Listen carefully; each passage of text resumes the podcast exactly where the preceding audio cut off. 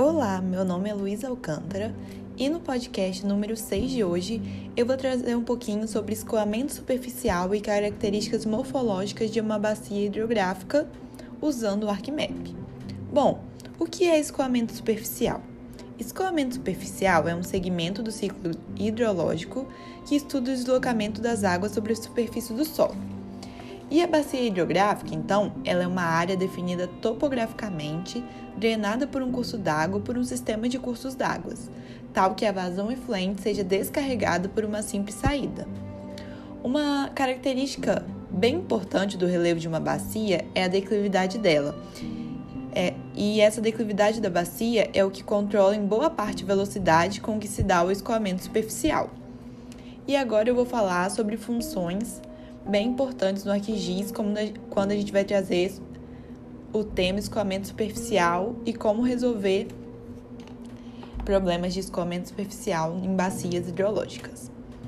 Então, quando a gente vai usar o ArcGIS para dados matriciais, eles são sempre feitos através das extensões Spatial Analysis e 3D Analysis no ArcMap. Então, certifique-se que essas estão habilitadas. Outra coisa importante também é verificar as configurações. Com relação a diretórios, se está salvando na pasta correta. Você também tem que olhar no Output Coordinate se está a coordenada certinha que você deseja, no processo Extend também. E no Random Analysis, que você tem que colocar o tamanho do seu pixel. Bom, através disso, então, a gente, eu vou falar agora sobre as funções.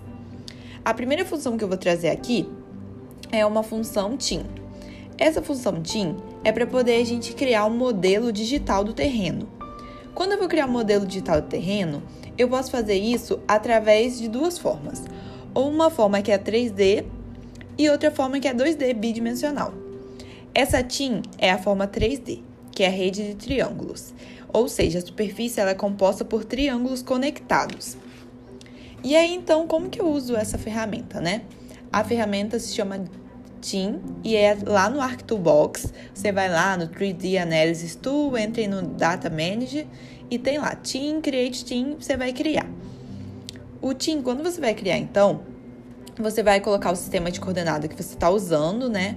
Você vai também colocar os PIs que vão te ajudar a criar. Lembrando que o PI que você vai chamar como soft clip é o PI que vai ser base limite para essa interpolação. E aí então você vai criar o team colocou lá seu PI e tal, criou o team. Uma coisa muito importante que você pode usar, que é dentro do ArcGIS, mas não é dentro do ArcMap, é uma extensão que se chama ArcScene. Esse ArcScene a gente usa para fazer simulação de movimento.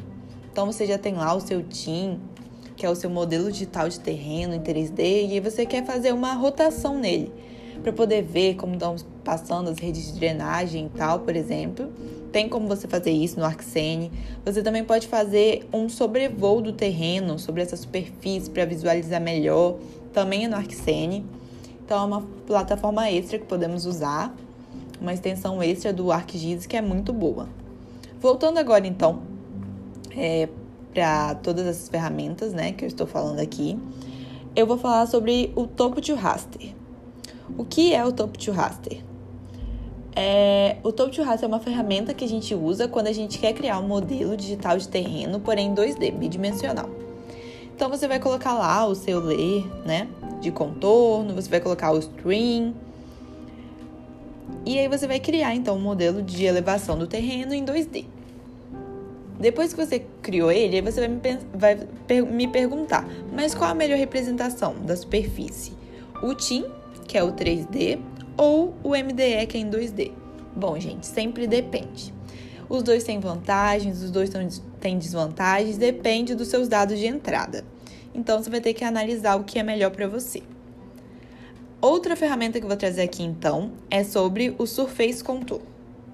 Surface Contour a gente usa quando a gente quer criar uma superfície de contorno, um intervalo de contorno, uma base de contorno. E aí, de entrada, então, você tem que colocar o PI que você criou lá, o seu PI 3D do TIM, né? Que, que foi o 3D lá, superfície, o modelo digital de, de terreno 3D. E outra ferramenta que eu vou trazer aqui é o contorno. O contorno, quando que eu uso essa ferramenta? Quando você tem um MDE. Ou seja, você quer fazer também o contorno, né, a base de contorno, mas você tem o MDE, que é o bidimensional. E aí você comparando os dois, você pode ver nessa superfície de contorno que no TIM, por ele ser formado por triângulos conectados, quando você tem uma curva muito sinuosa, uma curva muito acentuada, ele não consegue acompanhar a curva, diferente do MDE que consegue.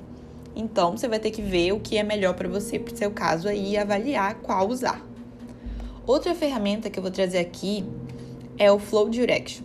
O que, que é esse Flow Direction? Flow Direction, né? É para você colocar o, a direção de fluxo. Então, é, a gente vai colocar a direção do fluxo da água, né? E aí, o que, que você tem que usar? Você tem que usar uma superfície de entrada, que é o MDE, o modelo digital de terreno. E aí você pode escolher, escolher também forçar todas as células da borda para a direção inferior, um botão que tem lá. Quando eu ativo essa extensão, significa que eu faço um que não tenha os erros de borda, que é comum ter. E outra ferramenta que eu vou trazer aqui então é o Reclass. Para que, que serve esse Reclass?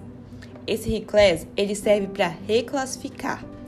Então, quando eu tenho um layer que já está criado e eu quero que ele assuma novos valores, ou eu quero mudar as classes, configurar de outro jeito, eu uso o Reclass. E aí eu vou escolher Reclassify lá dentro do Reclass. Bom, outra ferramenta nova que eu vou trazer aqui hoje é o Raster to, to Feature, ou seja, quando eu quero transformar o raster numa feição. E aí, quando eu vou transformar o raster numa feição, eu posso escolher polígono, polilinha, ponto, e aí você vai usar essa ferramenta lá no Arc2Box. Outra ferramenta que eu também vou usar é o Flow Accumulation. Para que serve essa ferramenta? ela serve para obter uma rede de drenagem. Então, uma rede de drenagem ela é obtida quando temos acúmulo de fluxo. Então, flow accumulation é acúmulo de fluxo. E como que eu vou fazer isso, então? É, essa ferramenta, para poder acessar ela, você vai lá no Arc2Box, no Hydrology, e tem lá, Flow Accumulation. Bom, você tem que ter, para usar essa ferramenta, um raster de entrada com a direção do escoamento. E aí você cria, então, o acúmulo de fluxo. Outra ferramenta que eu vou utilizar aqui é o Watershed. Quando eu uso essa ferramenta, também em Hydrology, tá? Essa ferramenta ela serve para traçar uma bacia. Então eu vou ter um rastro de entrada, que é a direção do escoamento. Você pode ter uma feição também, como é, pontos com foz do rio, por exemplo, e aí você vai traçar a bacia. A última ferramenta que eu vou trazer hoje aqui e que é extremamente importante e tem ligado lá com a declividade da bacia é o slope. O que é o slope? É quando eu quero criar uma superfície, um mapa de declividade dessa bacia. Então eu vou utilizar essa ferramenta Slope, que está lá no Arc2Box também. E assim eu encerro todas as funções que são extremamente importantes quando eu trato de escoamento superficial numa bacia e espero ter ajudado vocês e esclarecido.